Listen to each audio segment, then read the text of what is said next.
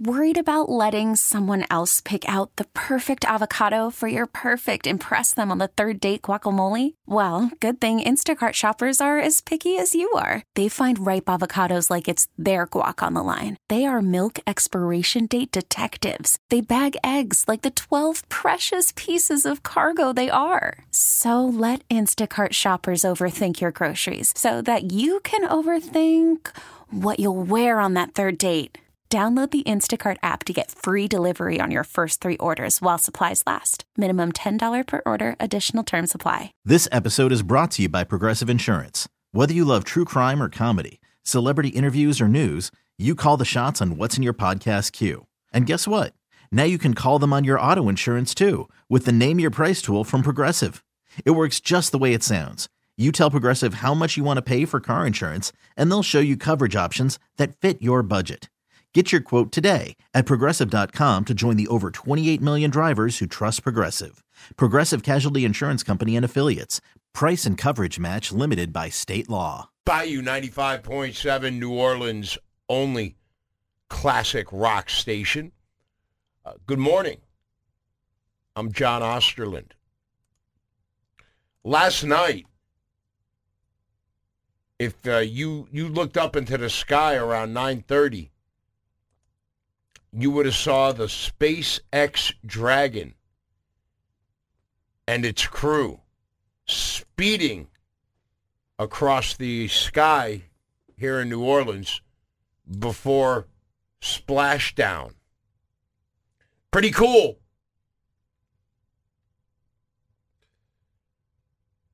Um,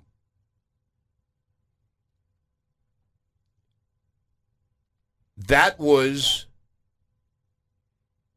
a, a group of astronauts returning from being up in space for a couple hundred days. That's what that was last night, and everything uh, everything went pretty well. We were we were warned and we were told if you look up in the sky, you'll see what looks like uh, a fire in the sky. But no, it was just uh, it it was it was just some people, some astronauts coming back home.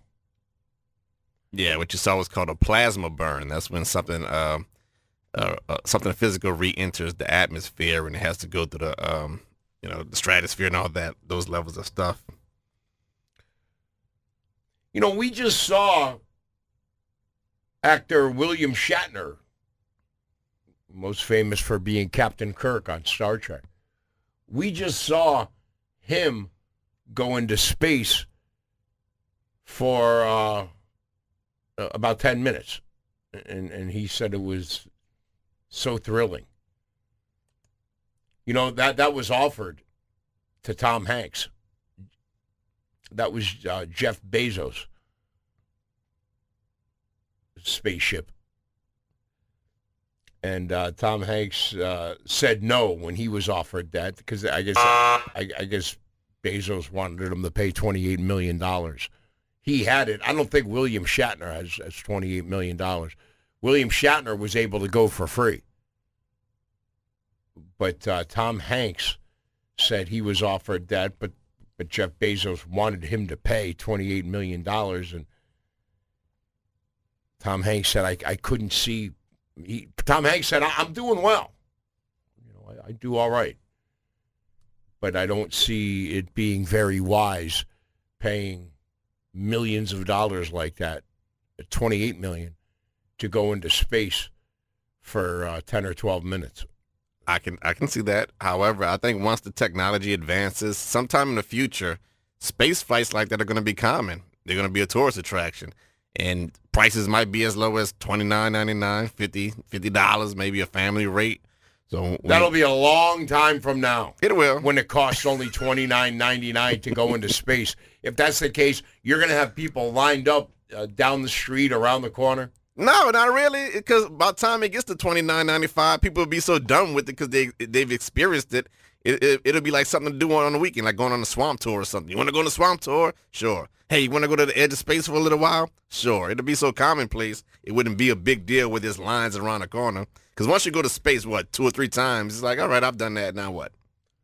I mean, I can see it being fun for uh, you know once the once the rocket is up there and then you're sitting inside the rocket, then all of a sudden you start floating around the rocket on the inside, and you know you hit the hit the roof, the ceiling of the rocket, then then then you hit the right side and the left side, and you can maybe do backflips in the air. You know, I, I could see that being fun. These people who haven't experienced that, like astronauts. Um, So you'd do it then once it becomes twenty nine ninety five. You can go to space, right? With the edge of space. Yeah, if it becomes twenty nine ninety five, I, I wouldn't mind floating around inside of a rocket, and then and then looking out the window and seeing some cool sights. If it ever becomes twenty nine ninety five, what I would do is I would buy like a group a Groupon rate, like maybe six or seven tickets, and I would give it to flat earthers. That way they can shoot up the space and they can see with their own damn eyes the curvature of the earth and finally settle that debate on whether or not the earth is actually flat or the earth is actually spherical. As a matter of fact, if I was Elon Musk or Jeff Bezos, I would probably offer some of the head people of flat earthers a trip to space for free. Like you take these flat earther groups and you find the president or something and say, all right, since you're the president, we'll let you go up for free so you can see for yourself, then come back down and tell your story. Yeah, this was uh, a, a little bit different than than being up in space or on the edge of space for ten minutes and costing you twenty eight million dollars. Uh, this was a this was SpaceX. Four astronauts returned to Earth last night, ending a 200 day space station mission. Began last spring. Their their spaceship, their, their, their castle, parachuted into the Gulf of Mexico last night off, off the coast of Pensacola, Florida. And it was uh, in darkness. Recovery boats quickly moved in with spotlights. You know that um, that homecoming came just eight hours after leaving the International Space Station. So it only it, took eight hours from the International Space Station to the Gulf of Mexico. But right before it landed in the Gulf of Mexico eh, last night, if if if if you looked up, you you would have seen what looked like a fire in the sky and like you described what it exactly was. And Yeah, the plasma burn when something re-enters the Earth's atmosphere. I was watching a football game. I was watching wrestling. I mean, I see, I seen it on Facebook, but I was like, oh well, I missed that. Yeah, I saw a bunch of people go out. I mean, I saw it on social media. I didn't see it Yeah, live. I didn't even know it was going on to be honest with you until I saw it on uh, social media when I was watching wrestling during a commercial break. So, John, you've been in space for 200 days, and it took you eight hours from the space station to land in the middle of the Gulf of Mexico. What's the first thing you do when you get back to Earth? Probably sex. Good job. Good answer. Good answer. Do sex unless I was able to do it uh, at least a, a couple of times in those in those 200 days in space. It doesn't look like there's a lot of room for space in those uh, in in those uh, capsules. No, that was a great answer. I'm impressed. Good job. I'd have thought like maybe a hamburger with bacon would have been the first thing you did, but I mean, you have food up there. yeah, but you don't have a baconator up there. Yeah, you have food, but it's like tang and stuff like that. Maybe some spam, you know, food that can survive. You would Space. think there's room for a George Foreman grill in those capsules. Uh, that that you those are small and you could you could cook a, a burger or I would not on- on recommend a George Foreman grill in a vacuum of space on a space station. Anything could happen up there. Yeah, 9:30 came. I said, "Do I want to go outside, look up in the sky, and, and see a capsule from space that's been up there for 200 days with four astronauts on it, uh, go past me and, and see some fire in the sky for a minute, or, or, or do I want to keep watching this football game? It ended up being a really good NFL game. You know, the uh, Pittsburgh Steelers almost blew. The, they did blow the lead late to the Chicago Bears, but then the Bear, the, but but then the Steelers were able to. Uh, I mean, because the Bears are awful. Um, the Steelers were able to move right down the field and kick a field goal, uh, a field goal in the last minute to win the win the ball game.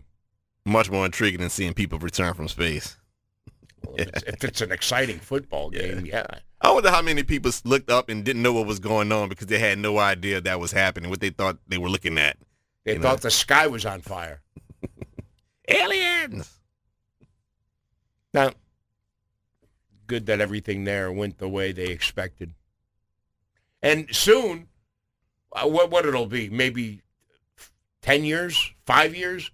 Soon it'll cost twenty nine ninety nine to hop on one of those capsules and you go into space for uh, for ten minutes, like uh, William Shatner did, and then and then you could float around up and down from side to side in space in one of those capsules, and then and then in a few minutes you, you come back down to the and I don't like taking trips, but that's something I'll actually do because it only takes you 10, 10, 12 minutes. You're not stuck on a boat for two hours like a cruise or a river trip, you know? All right.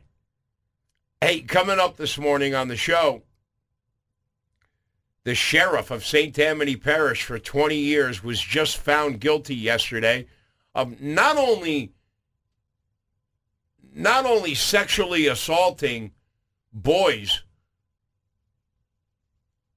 being a pedophile that way, but an incestuous pedophile. I mean, go figure. That's the sheriff for 20 years. And, and not only was he found guilty yesterday of that, he's got to go back to court. He's got another trial coming up in a, in a couple of weeks, a few weeks, for something else. Uh, Uh, stay tuned for that. We we have a we have a lot to get to on the show this morning. Hang out with us here on Bayou 95.7, New Orleans' only classic rock station. Worried about letting someone else pick out the perfect avocado for your perfect impress them on the third date guacamole? Well, good thing Instacart shoppers are as picky as you are. They find ripe avocados like it's their guac on the line. They are milk expiration date detectives. They bag eggs like the 12 precious pieces of cargo they are. So let Instacart shoppers overthink your groceries so that you can overthink what you'll wear on that third date. Download the Instacart app to get free delivery on your first three orders while supplies last. Minimum $10 per order, additional term supply. This episode is brought to you by Progressive Insurance. Whether you love true crime or comedy, celebrity interviews or news, you call the shots on What's in Your Podcast queue. And guess what? Now you can call them on your auto insurance too with the Name Your Price tool from Progressive. It works just the way it sounds you tell Progressive how much you want to pay for car insurance, and they'll show you coverage options that fit your budget. Get your quote today at progressive.com to join the over 28 million drivers who trust Progressive. Progressive Casualty Insurance Company and Affiliates. Price and coverage match limited by state law. Calling all pop culture enthusiasts. Are you obsessed with all things celebrity? Do you live for the drama, the laughs, and the unexpected moments that unfold on social media? then you're going to want to tune in to the Comments by Celebs podcast. Join us three times a week as we deep dive into every aspect of pop culture. Whether it's dissecting the latest trends or just chatting about your favorite celebs, Comments by Celebs has you covered. We have new episodes out every week. Follow and listen to Comments by Celebs on the free Odyssey app or wherever you get your podcasts. Bayou 95.7, New Orleans' only classic rock station. Good morning. I'm John Osterland. If you're just joining us, uh, our show starts at 5:30. We were we were talking about how last night at around 9:30, if you looked up into the sky, you would have saw SpaceX Dragon, the the the four astronauts, a spaceship coming back to Earth on on a capsule that went over New Orleans and and it it landed in the Gulf of Mexico they were up there about two, two they were up there for 200 days. And that was very cool. And, and I saw uh, some Facebook friends, who, pictures. They they they took pictures of it. It, it looked like a fire in the sky. Looked pretty cool. And I, I was gonna because they told us it was gonna happen. I was gonna step outside and look up in the sky and see it. Um, but but there was a there was an entertaining football game on, and I, I guess we're at least I'm you know used to space stuff, and it, as as technologically wild as it is, science is extremely cool. Um, you know, there was a good football game on. That's that's that's me. That's and you know the rookie quarterback for the Chicago Bears, uh, Justin Fields, the rookie out of Ohio State. It looked like he led them back to victory in Pittsburgh against the Steelers, but then they left a little bit too much time on the clock. It's something the Saints can relate to on Sunday. But last night on Monday night, Ben Roethlisberger then led the Pittsburgh Steelers down the field to, to kick a game-winning field goal. That rookie quarterback for the for the Bears, Justin Fields, he's out of Ohio State. He made a, a, a couple of really nice throws, a couple of nice plays at the end of that game. That's the best he's looked so far. You know, out of all the rookie quarterbacks that were drafted in this past NFL draft, there were a handful of them. There were five or six of them. Justin Fields from Ohio State, he was drafted in the middle of them.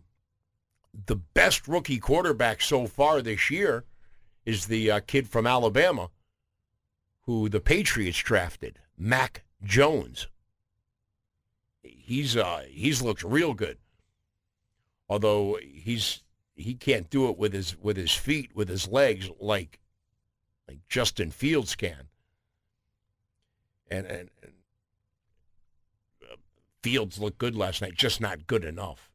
And the Steelers ended up beating the the Bears, who have stunk so far this year. And um, we'll have more coming up with our football pool, the King of the Bayou football pool, which Coleman is winning. That's right. As of right now, you're still the you're still the king, and I know going into this week you were up by five games over Ginty and six games over me. Yeah, y'all caught up. Y'all, y'all catching up. Now you're three games. I had a bad week this week. Yeah, nothing, nothing, almost nothing when it's planned. Well, no, and that's the that's the thing you know, our our King of the Bayou football pool is a lot of fun.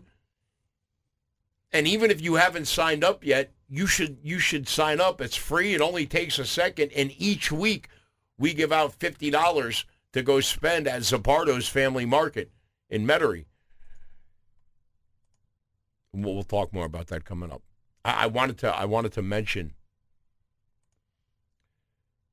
how uh, last night the jury came back in the former 20-year sheriff of St. Tammany Parish, Jack Strain's trial.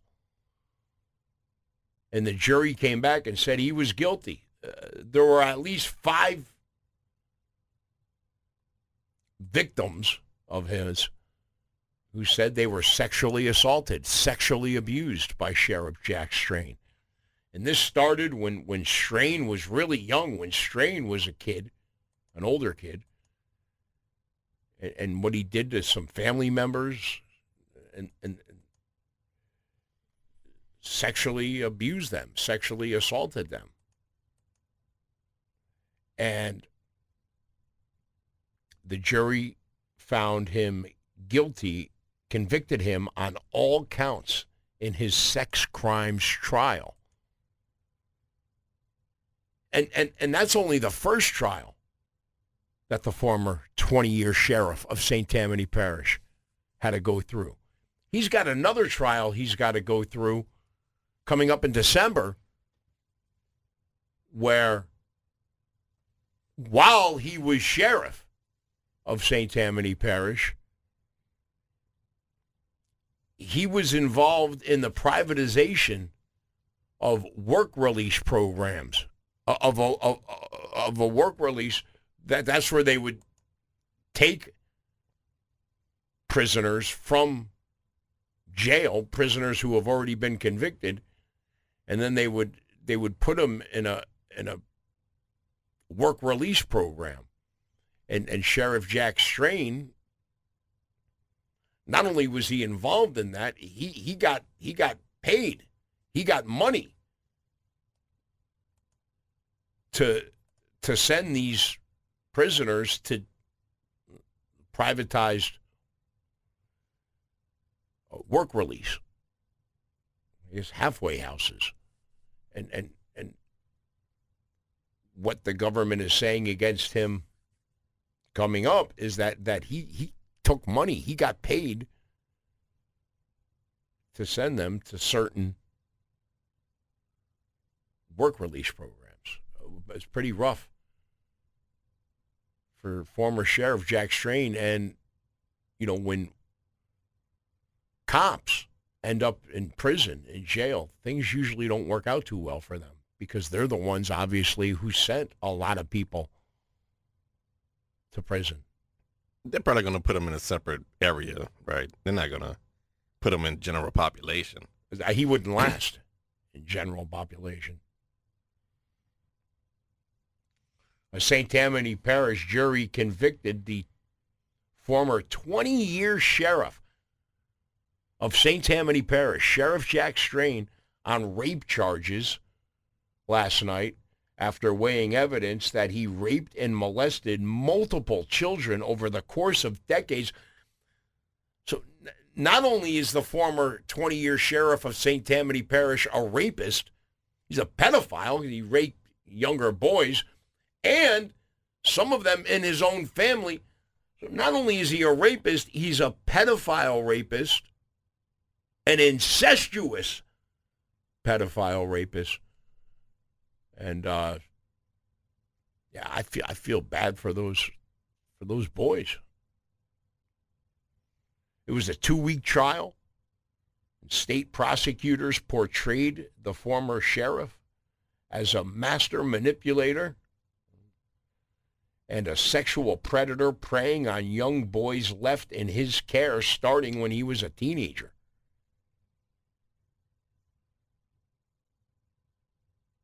Strain and his, his wife and his family. I mean, you imagine being his wife married to this guy?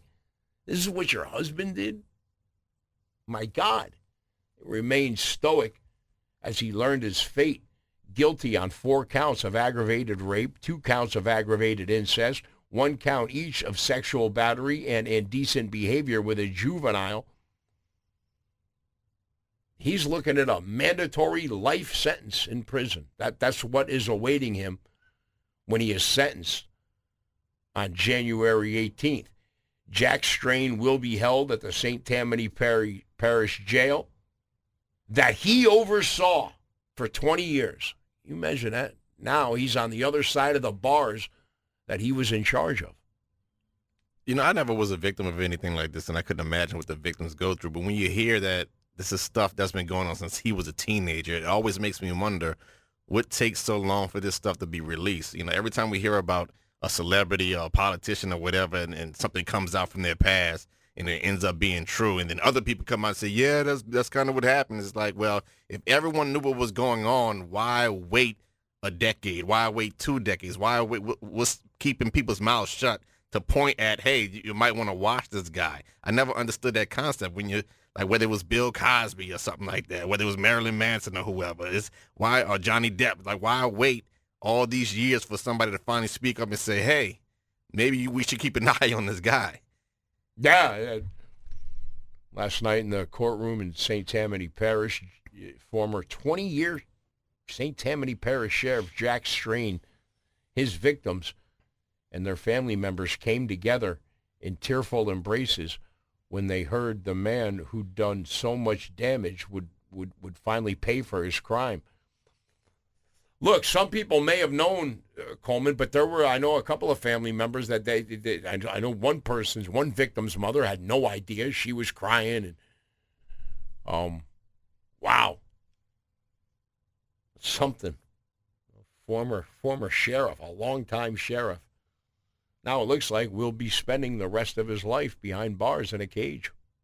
And he's got another trial coming up for um, taking money. What they said, that why he's going to trial, that he took money when halfway houses were privatized, and he said, you know, this prisoner should go there, this prisoner should go there. That trial's coming up in in in, in December. We have a lot to get to on the show this morning. Uh, hang out with us here on Bayou 95.7. And we have an update on a world record holding 105 year old woman, local woman. Hang out with us on, on Bayou 95.7, New Orleans' only classic rock station. Bayou 95.7, New Orleans' only classic rock station. The State Department is warning Americans against traveling to Ethiopia. The good news is Somalia is beautiful this time of year. on Bayou 95.7, New Orleans' only classic rock station. Bayou 95.7, New Orleans' only classic rock station. Good morning. J.O. here with you. Was it yesterday on the show? I know recently I mentioned how ACDC guitarist Angus Young uh, is unlike a lot of guitarists because he never liked to drink alcohol or do drugs. Yes, there was yesterday. And, and then you, you, you got some guitarists who absolutely loved drugs and alcohol. Eric Clapton, uh, Stevie Ray Vaughan, you know those guys, and, and, they're two of the best who ever lived. But you were mentioning, uh, we were having a conversation about this off the air, and you mentioned, well, that shows you that it wasn't the drugs or alcohol that gives you the talent to, to play guitar. No, uh, obviously, you um, you got to practice and work hard at it. Uh, some guys are born with it. I mean, you'd have to think that Eric Clapton was born with talent, the ability to play guitar, and he worked at it as well. He practiced a lot and worked at it as well. Um, but but but again, there's a lot of guitar players who love drugs and alcohol. Look at look at Keith Richards. I guess you have to be good if you can take so many drugs and still be able to play at a certain level. Because I know once I get drunk just a little bit, there's certain things that I just can't do at the top of my game like that. You know? Yeah, and you know there there there is ability whether it's playing guitar, whether it's being an artist, being able to draw. There is some people are born with that. Um, but then again, I mean, they still have to they have to practice and and, and, and work hard. But there's no doubt that there there's some people that are born with with stuff. Um, I have an update on a story we just did the other day on the show. The 105 year old woman from Baton Rouge who broke a record when she ran the 100 meters in one minute, two hours. Wait, what? One minute and two hours. Well, wait a minute. Slow down here. I, I, this has a one, a colon, a zero, a two, another colon, and a nine and a five. Yeah, that is kind of confusing, right? That's very confusing.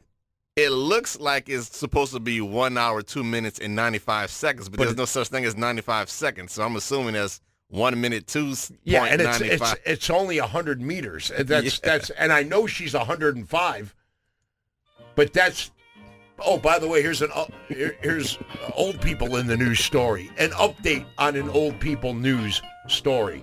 So it may be a typo because I was looking at that too. Like that looks like one hour, two minutes, and 95 seconds. But why would it be 95 seconds?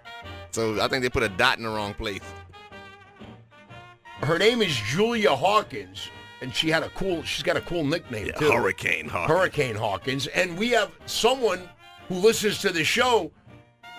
That, that yeah, Schmidlap and Folsom said uh, that his mother, I think, is her caretaker. Is uh, Hurricane Hawkins' caretaker. Now, if you're this 105 year old world record 100 meter running caretaker, is some of the care you take care of is with her sprinting, was with her running? I, we, I saw the video. That may have been her running with. I'm not sure. That may have been the, the caretaker.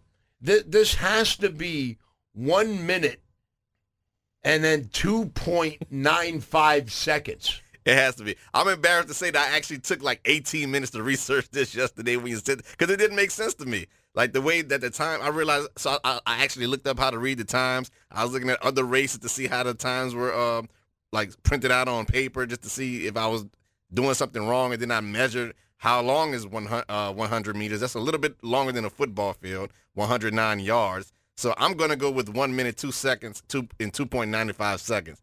So I think that, yeah, somebody's texting in one minute. Mm-hmm. Yeah, she's not the fastest woman in the world, but there's no doubt about it. She's the fastest 105 year old woman. And I'd even go to say there's not a 105 year old man who's alive that can run the 100 meters in uh, one minute 2.95 seconds, which which Baton Rouge is. She lives in Baton Rouge, which Baton Rouge is Julia Hurricane Hawkins. Hurricane Hawkins just accomplished uh, three days ago on Saturday. All right. So this first text says, yes, it's one minute, two seconds, and 95 nanoseconds. I then went straight to nanoseconds and skipped the milliseconds. Okay. Uh, Schmidt Lappin Folsom says, yes, my mom times her when she practices running at home. Oh, so part of her caregiving to this 105 year old woman is is giving her care when it comes to her sprinting. Yeah, so that may have been uh, Schmidt Lapp's mom we saw on a video when she ran the, the 100 meters. It's amazing that a 105 year old woman can can sprint. Um, and and again, she's got to be the fastest 105 year old woman walking upwards on on on on two feet, two legs, and there there has to be a 105 year old man, you would think, who's alive, that can run the 100 meters faster than one minute, two seconds, 2.95 seconds. I doubt it. I know that most men who are over 100 don't participate in activities like women over 100 do. We talked about that last year. I mean, last week. We were saying like, you know, women that make it over 100 are still active. They run, they bench press, they canoe, they they still work. Whereas men over 100, they're just happy to be there. They sit on their porch and drink. So, it's a 105 year old woman from Baton Rouge, Hurricane Hawkins, who did this, accomplished this at the Louisiana Senior Games in Hammond, where they had that uh, three days ago on Saturday. Boy, it's uh, it's one of those stories that give me chills. Or is it just the air conditioning is blasting too much that's giving me the chills? I'm not sure, but this is a great story. All right, coming up next, it's the it's the Big O uh, here on Bayou 95.7. We we got a lot to get to this morning. Hang out with us. New Orleans only classic rock station. Bayou 95.7, New Orleans only classic rock station. Good morning. I'm John Osterland. Since it's a few minutes after 7, it's time for the Big O. Oh. oh. Oh. oh. Just reading about a guy who moved his wife and two kids off grid in rural Alaska to prepare for a zombie apocalypse. Wait, yeah. is, is, it's not the dumbest thing I've read all day. This is the Big O segment, John. Yeah, the Big O. I think. This, wait, this is the Big O because that sounds kind of. yeah, that's later on our show. The dumbest thing I read all morning.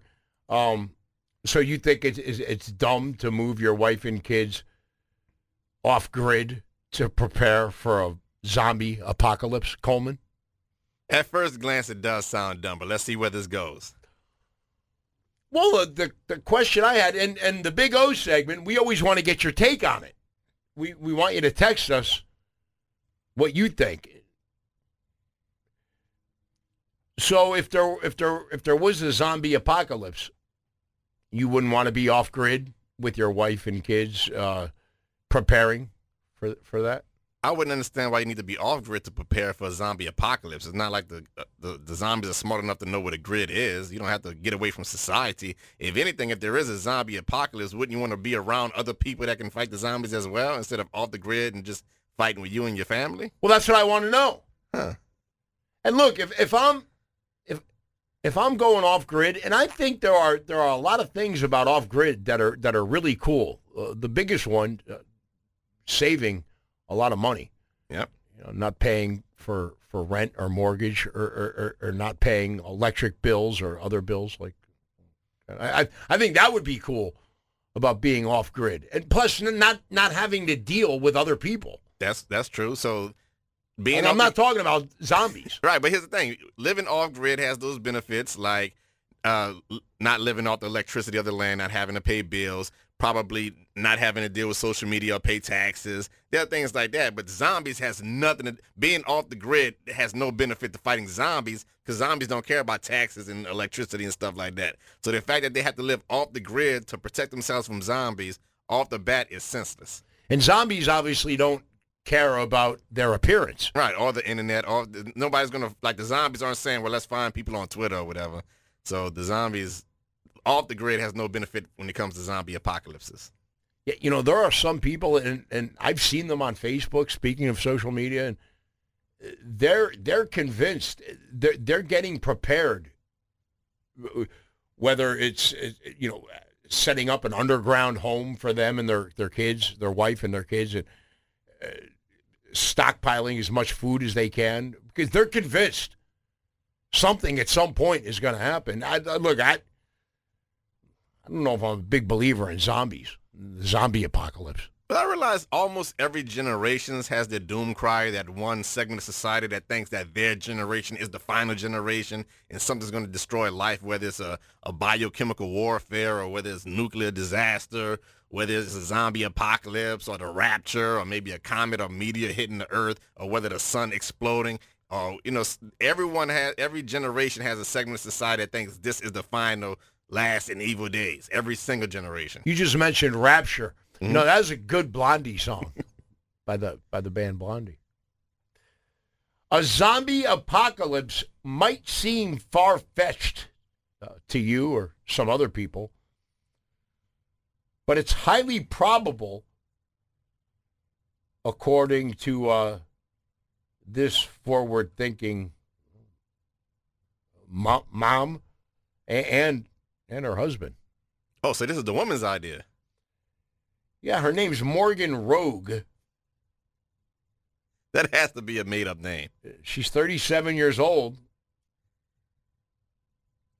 And she uh, moved her family to rural Alaska to prepare for the zombie apocalypse. And again, that might seem, a zombie apocalypse might seem far-fetched to, to some people. But it's highly, highly probable, according to 37-year-old Morgan Rogue, from Alaska. She moved her family off grid to help train them for a possible disaster that could result in the world ending. And again, if the world ended, do I want to be underground in a hut with my with my family?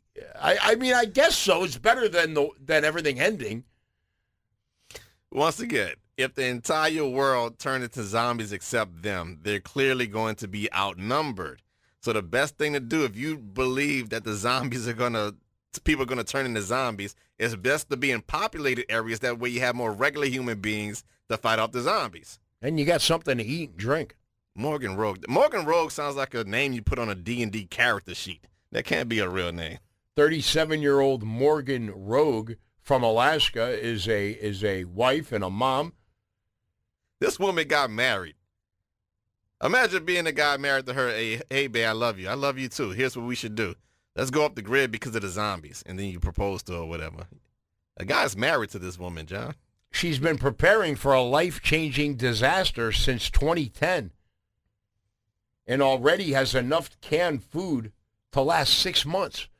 So so would would would 6 months be enough time to get you out of the zombie apocalypse with the would the zombie apocalypse end in, in 6 months? No. Look, I love soup, and, and I love there's some soups that, that I'm a big fan of. You you stock your drawers with them, but do, do you do it off grid, uh, under in some place? But Randa has a point. Randa says zombies can't be that too far fetched. Remember that guy in Florida found eating another guy's face? It took a lot to take him down. And I remember that around 2010, that's when the bath salt stuff was happening, Uh, right? yeah, I remember that, and I Yeah. remember, and I believe uh, not just a Florida man. I, I believe that was in Miami, Florida, where I was living in Miami Beach. I remember the guy eating the other guy's face. Yeah, now now that I now Protein that the, the bath salts thing is starting to come back into my memory, this Morgan Rogue fake woman might have some sort of a point. If she saw the people eating people because of bath salts, and then that's that's of course when the zombie movies were coming out, you know, Zombieland, World War Z, Resident Evil, you know, stuff. All those movies were coming out. So yeah, maybe she fell for it. She's not a fake woman, Coleman. I know you think fake name. I know you That think her to- name is fake, but I'm looking right now at a picture of her, her husband, and her two kids. Her husband's holding both the kids, and, and they're going off grid uh, to prepare for the zombie apocalypse. Well, she already failed. If the if the if the goal is to go off grid, why would you allow people to come to your place and interview you and put you on social media and take pictures of you and your family and, and now everybody knows where you're at. Now, even though you're off the grid, we know your location because you decided to let people come take pictures of you. So she already failed at being off the grid. If she was really off the grid, we wouldn't know anything about Morgan Rogue and her zombie apocalypse death preparing family. Well, wait, she's off grid in Alaska, um, and Alaska is a very big place, so Yeah. I don't know if everybody knows where exactly she is off grid in a extremely large state like Alaska. Somebody does because somebody took pictures of her and her family, so somebody knows. It could be a selfie. Because the husband's holding the two kids. I, I think she's got her right shoulder out. All right. She's been preparing for a life-changing disaster since 2010. Um, when her, when her, she was unable to charge her phone during a power outage. And That triggered it? That happened 11 years ago, so that's why 10 years ago she started uh, preparing for the uh, off grid for the for the life-ending zombie apocalypse. So that's what happened. One day she was trying to charge her phone and realized she couldn't, and now zombies. I don't know if I believe in zombies. I mean, they're entertaining to watch on television and such. And the band White Zombie is is cool, and Rob Zombie's a cool dude.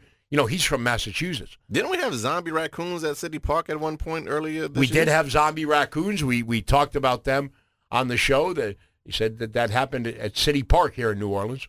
Well, the question is, how long does it take for you to prepare for a disaster, and then realize maybe that disaster isn't going to happen? Well, good thing the zombie disaster, the zombie apocalypse, didn't happen uh, during the last ten years. He's a Morgan Rogue. Wouldn't know. I'm still waiting for Y2K to happen. What is it, like 21 years now? The world was supposed to end.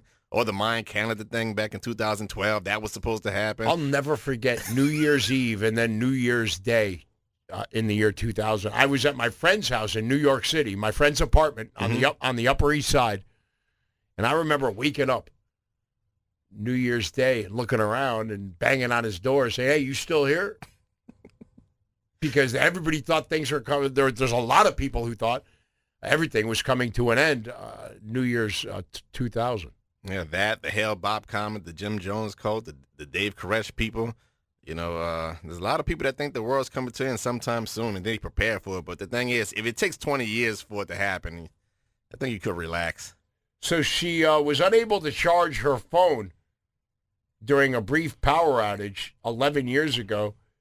So 10 years ago, uh, she realized and started thinking about how dire her situation would be if her electricity was permanently shut down. You know, here in in southeast Louisiana and other parts, uh, we we were thinking about that not that long ago because the power was out for a while.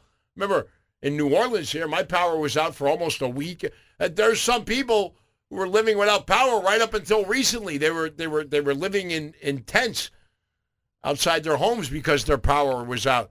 And they it took them a long time, if ever, to get their their blue roofs. The tarp, yeah. The tarp. Well, that's another question. Let's say there is a scenario in which the society is actually destroyed, in where there's no more electricity, there's no more clean water, there's fallout radiation. Wouldn't you rather just go with the rest of the people, or would you rather survive? Like, would you rather survive and live in a post-apocalyptic world? That's what I was like, wondering. Like, wondering, like world, like a uh, Water World or Mad Max, or would you just rather go with the majorities? Like, I'd rather not deal with the post-apocalyptic stuff. If I'm not going to have all my amenities and luxuries, just take me with the rest of the people. Well, Morgan Rogue and her husband and kids, they have a, enough canned food and soup to last for six months. And then what they do after that, eat themselves? She began to do research into ways to stay prepared you know, for an apocalypse, a zombie apocalypse, or any type of apocalypse. And she uh, eventually, her and her husband became involved in the prepping community. Uh, that's a group of people who share tips on doomsday preparation. How long has they been? Have they been around? Maybe since the seventies, doomsday preppers. Initially preparing for a zombie apocalypse, 37-year-old Morgan Rogue began to look into other potential disasters and ensure her family uh, was as prepared as possible. You know, so she's a she's a good mother. It sounds like uh, she's a she's a caring mother, but uh, she's uh, looking into how to prepare and spending a lot of time in preparing for some sort of disastrous apocalypse, whether it be a zombie apocalypse or some other sort of disastrous apocalypse. She's 30 something now. Maybe when she's 80 or 90, it'll finally happen and she can uh, wave her finger at everybody and say, I told you it was going to happen. You didn't believe me. Um, the she's got years of experience now in in the preparing community. And and Morgan Rogue decided to take an extra step towards extreme preparedness by moving to rural Alaska last year in 2020. I guess if you're going to move to rural Alaska, the best time is during a pandemic, right? Yeah. Her kids are going to grow up and go into regular society one day. The doomsday prepper mentality. She's living off grid and she's self sustaining now. Their secluded home runs with a combination of generators and solar power, and they soon plan to introduce wind power. The family keeps a small animal farm and are growing a garden with plans to build a greenhouse and purchase more animals. Currently, the family has enough dried and canned food to last them six months uh, if a disaster were to happen today. She's also digging a well, and uh, she wants to become, she's aiming to become 50, at least 50% self-sufficient within the next five years. Good luck. Morgan Rogue and her husband, Mr. Rogue, and, and their kids, the young Rogues, from Bayou. And, and text us. What do you think about that? You think she's onto something or you think she's nuts? From uh, Text us at 504-260-9595. Keep them short, your text. One or two sentences. Never text while you're driving. That's this morning's Big O from Bayou 95.7, New Orleans only classic rock station. Bayou 95.7, New Orleans only classic rock station. You know who was born today? Back in 1934? Astronomer Carl Sagan. Something tells me if he were alive today, he'd be gazing at Uranus. On Bayou 95.7, New Orleans only classic rock station. Bayou 95.7, New Orleans only classic rock station. Good morning. J.O. here with you. This morning's Big O. We were telling you about this woman who moved her husband and her two young kids to rural Alaska, off grid rural Alaska. And she's been preparing for a zombie apocalypse or any type of disastrous apocalypse for the last decade. Her name is Morgan Rogue. It does sound like a radio name. What's up, Morgan Rogue here with you? Yeah, that sounds like an RPG name. Um, and she has been preparing for a life-changing disaster like a zombie apocalypse since 2010. Good thing there hasn't been a life-changing apocalypse or disaster in the last decade. She's got her uh, her husband and her two young kids with her. This all started after she was unable to charge her phone during a power outage 11 years ago. Good thing she wasn't living here. It's funny how that's the one that triggered it. Out of all the things that could have happened, it was her being able to charge her cell phone that triggered a whole exodus. Yeah, lucky for her, she hasn't been living in southeast uh, Louisiana. I mean, after after the last hurricane we had, and I know I was without power living in my, my place here in New Orleans for a week. And there's been people not far from here who have been uh, who had been living uh, without electricity, power for a lot longer than a week. But she decided to live off grid in rural Alaska preparing for the zombie apocalypse with her with her husband and two young kids. You know, if we did have a zombie apocalypse or some kind of other life-changing disaster, I don't know if I'd rather be living underground in a room with a lot of cans of soup like she is with her family, or I'd rather be dead. I, I don't know which one I'd rather be. We asked you to to text us and, and tell us which one would, would you rather be living underground in, a, in an apocalypse with your family with just living on cans of soup or or be dead. Frank from Slidell says, that all sounds interesting. Not for the fallout shelter situation, but I'm tired of paying utilities.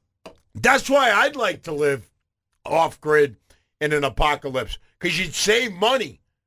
Well, they have people that live in vans and they just travel across the country. This text says, I bet it's fun going to work with her every day.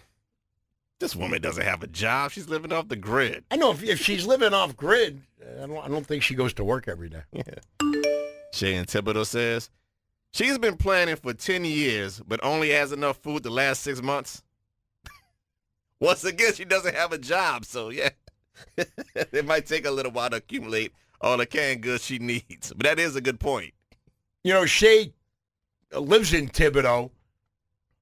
Right now, the number one uh, draft pick, at least picked by the a couple of draft experts, his last name is Thibodeaux, and he plays for the University of Oregon. How about that?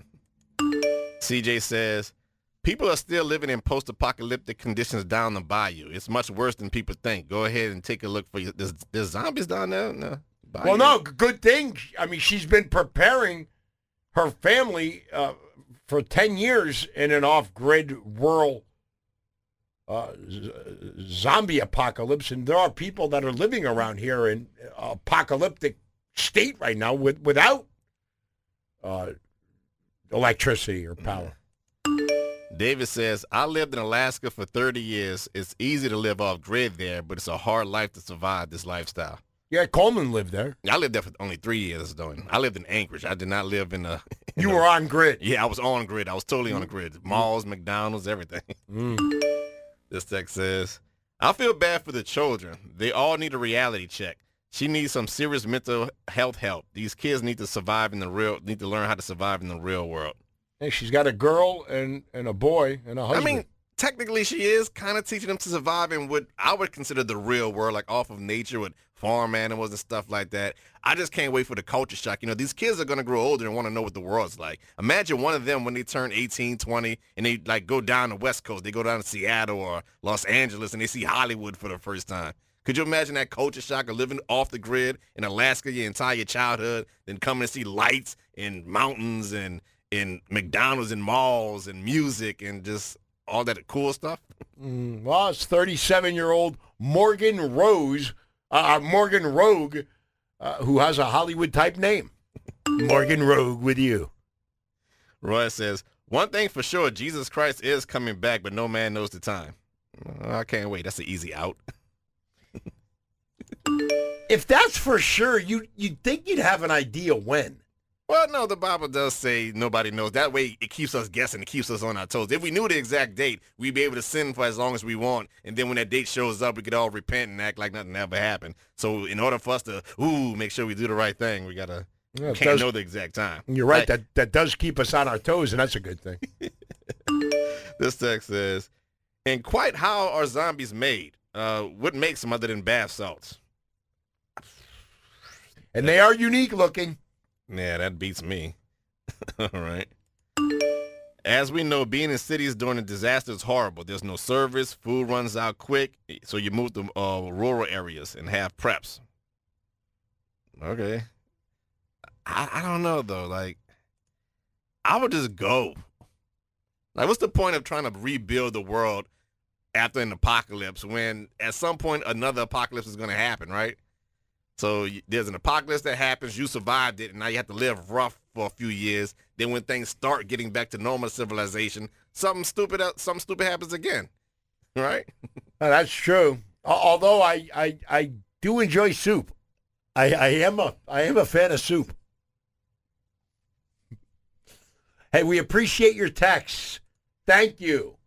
We always appreciate your text. Anytime during this show, text us.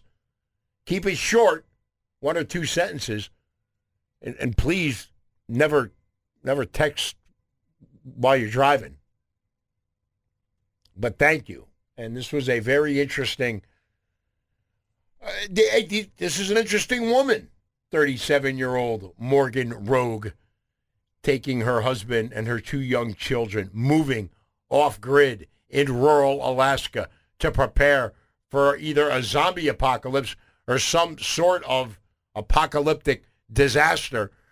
I mean, would you rather be living underground in a room with a lot of soup with, with your with your wife and two young children? Or would you rather be dead? I'm still not sure, to be honest with you. Hey, coming up next, speaking of no uh, social media or no internet, you know, there's something about Facebook that's got me scratching my head. And I want to ask you, do you like this? Is this how you would live? Or, or, or would you rather be not here? That is next on the John Osterland Morning Show. Here on Bayou 95.7, New Orleans' only classic rock station. Bayou 95.7, New Orleans' only classic rock station. Good morning. I'm John Osterland. Hope you're well. Man, the Saints had a rough weekend last weekend, and they gotta they gotta get going. Coleman, my, my fantasy team had a, had a rough weekend too. Knew you asked yesterday, and God, the Pelicans are are awful. They suck without Zion Williamson and Brandon Ingram. You, you'd think they'd have a couple of other really good basketball players. It has been a rough, rough three years for the guy that runs the Pelicans, David Griffin. Man, unwatchable without Zion Williamson and Brandon Ingram. Did you see where um, Jeff Bezos? He, he's had a he had a rough couple of days. He's poked some fun at the actor Leonardo DiCaprio. He um Jeff Bezos poked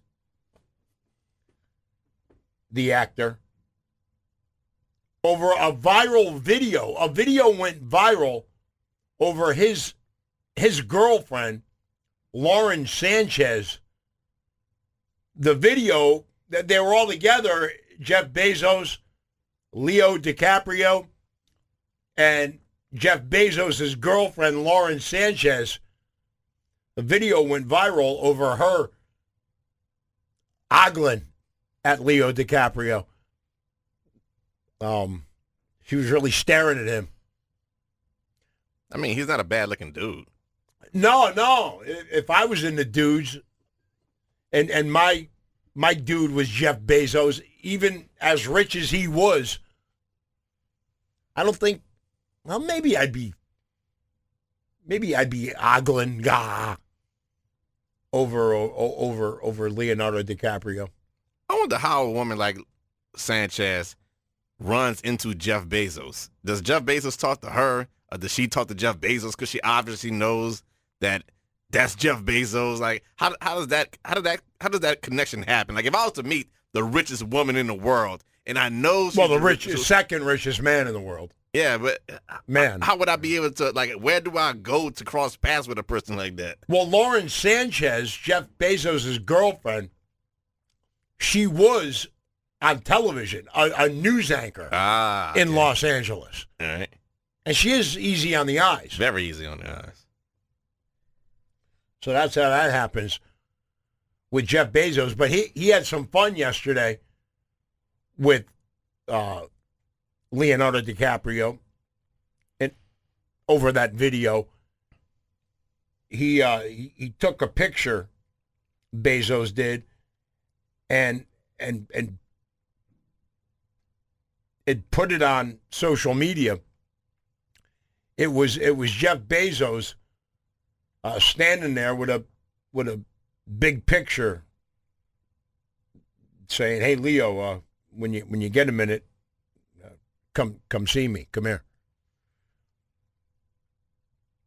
The 57-year-old billionaire was was was in the headlines when of when that video of him and his girlfriend speaking to actor Leonardo DiCaprio in that video and and Lauren Sanchez was was looking at Leo like ah.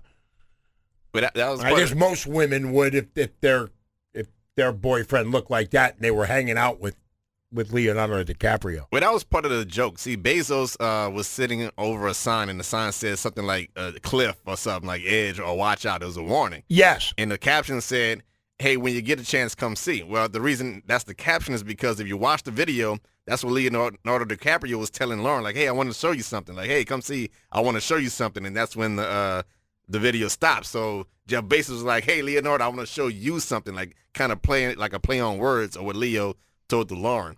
And I know Leo's a grown ass man, and I know he's been in uh, what Once Upon a Time in Hollywood and Django Unchained and The Wolf of Wall Street. But no matter what he plays in, I still see him as the dude from T- Titanic. Like he's never gonna grow up to me. He still has those boyish features. So even though I know he's a grown ass man, every time I see him, I can't visualize him as a grown ass man. He still looks like a kid to me. Yeah, what I hanging mean? on that hanging on that board in the ocean after the Titanic went down and Kate Yeah. Kate Winslet was, was was staring at him. No matter what he does, that's how he looks to me. I see the beard, I see the mustache, and I'm looking at him as a grown man, but I just can't see it. He still looks like the Titanic dude. Yeah, there are things that happen in life that, that are hard to forget, and you always imagine someone like Leo at that time in his life, uh, hanging on the hanging on the board with his with his with his le- legs in the water after the Titanic went down. I guess that's just one way of complimenting him because he still looks good for his age. You know, when you, when you look at Alec Baldwin and Beetlejuice and look at him now, you can clearly tell, yeah, he's, he's grown up. But with Leo, he still has those boyish features. Yeah, Jeff Bezos was pretty funny in that video, in the picture. Hey, did you see where the most anxious major city in the United States is Seattle? That's the cool thing about New Orleans. We, we just get drunk. When you hear the music from Seattle, especially in the grunge era, it kind of makes sense. We did a whole little thing about it, breaking waves, about the Seattle sound, mm-hmm. that emo grunge sound. So yeah, it, it looks like a very high anxiety town. But of the 15 largest metropolitan cities in the United States, Seattle apparently is the most stressed out. They're the most anxious. The city has the highest percentage of adult residents who reported feeling nervous, anxious, or on edge for at least several days in the last couple of weeks, according to the Seattle Times newspaper. Uh, uh, well, they at least cited data from the Census Bureau. Wow, what's going on in Seattle? Got everybody all anxious. Why they? Why is their anxiety so high? They had a, a chunk of their downtown that was that was closed off uh, not, not that long yeah, ago. I remember the Chad or whatever the hell that was. Yeah, They haven't gotten over that yet. I guess that's why. See, if something like that happened here in, in New Orleans, we would just go to one of the one of the bars here and, and drink. Huh. I thought uh, I thought that was pretty wild, but but that was that was just reported that Seattle is apparently the most stressed out city, uh, at least the people there. I mean, they could move to Chicago if they want. Um, yeah, according to that newspaper, Seattle is, is most stressed out. Again, that's one of the good things about living here in New Orleans. We just go get drunk, and it doesn't rain here every day like, like it does in Seattle. All right, coming up, we still got the uh, dumbest thing I read all morning, and this was a doozy this morning. Uh, hang out with us. Oh, oh, I wanted to mention real quick about about social media, about Facebook. You know, my Facebook page isn't like most people's. I've always used mine for the radio show. So out of the 5,000 Facebook friends I have, I, I don't know that many of them, but I, I I still know a bunch of people there. Five thousand.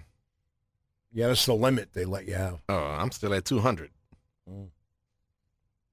But I do have Facebook friends, and social media friends that I that I know from high school.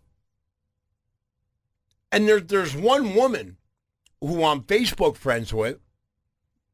I wasn't really good friends with her in high school, although we knew each other. And she went on to get married and have kids, but then she got divorced. Well, she's my Facebook friend.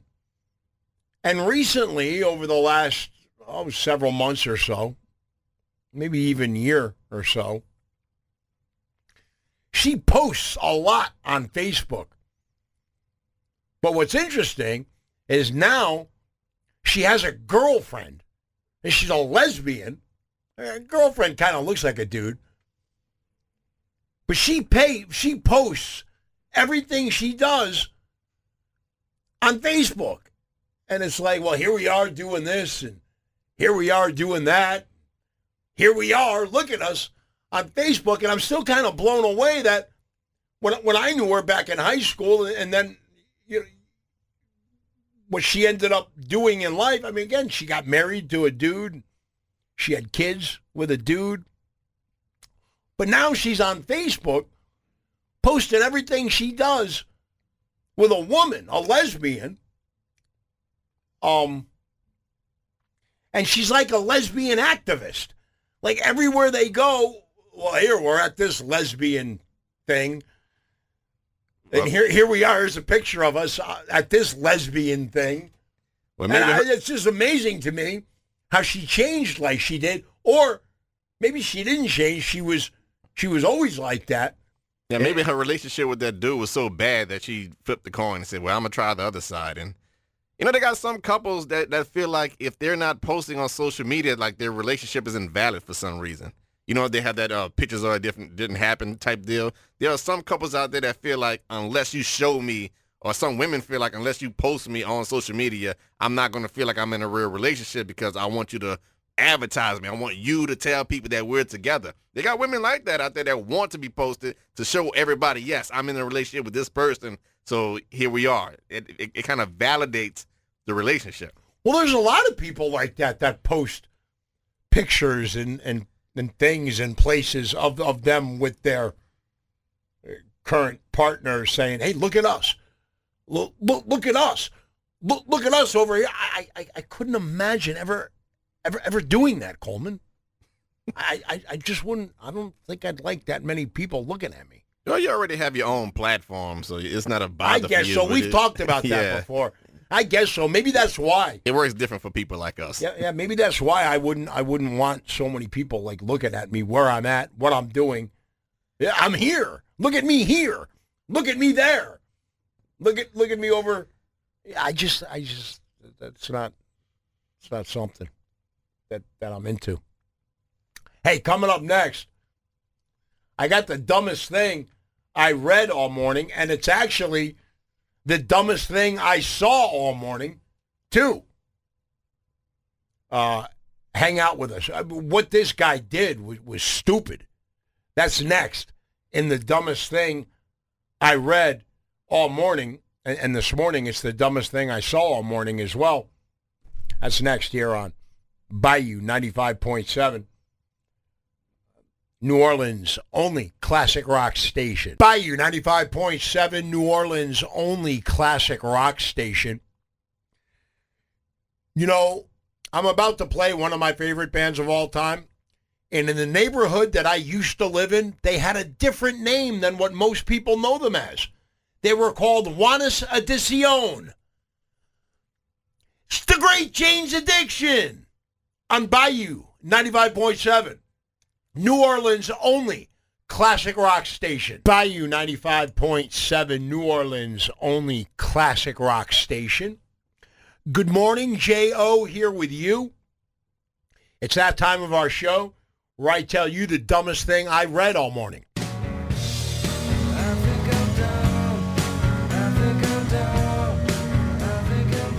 And this morning, it's one of those dumbest thing I read all morning and dumbest thing I saw all morning.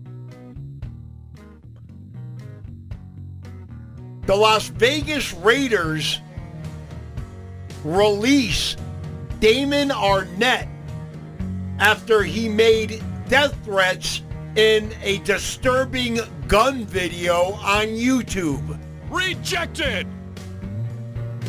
Could you imagine being so stupid that you are a defensive back for an NFL football team making piles and just very large bags full of money? Cha-ching! And then you decide to hold a gun in your hand,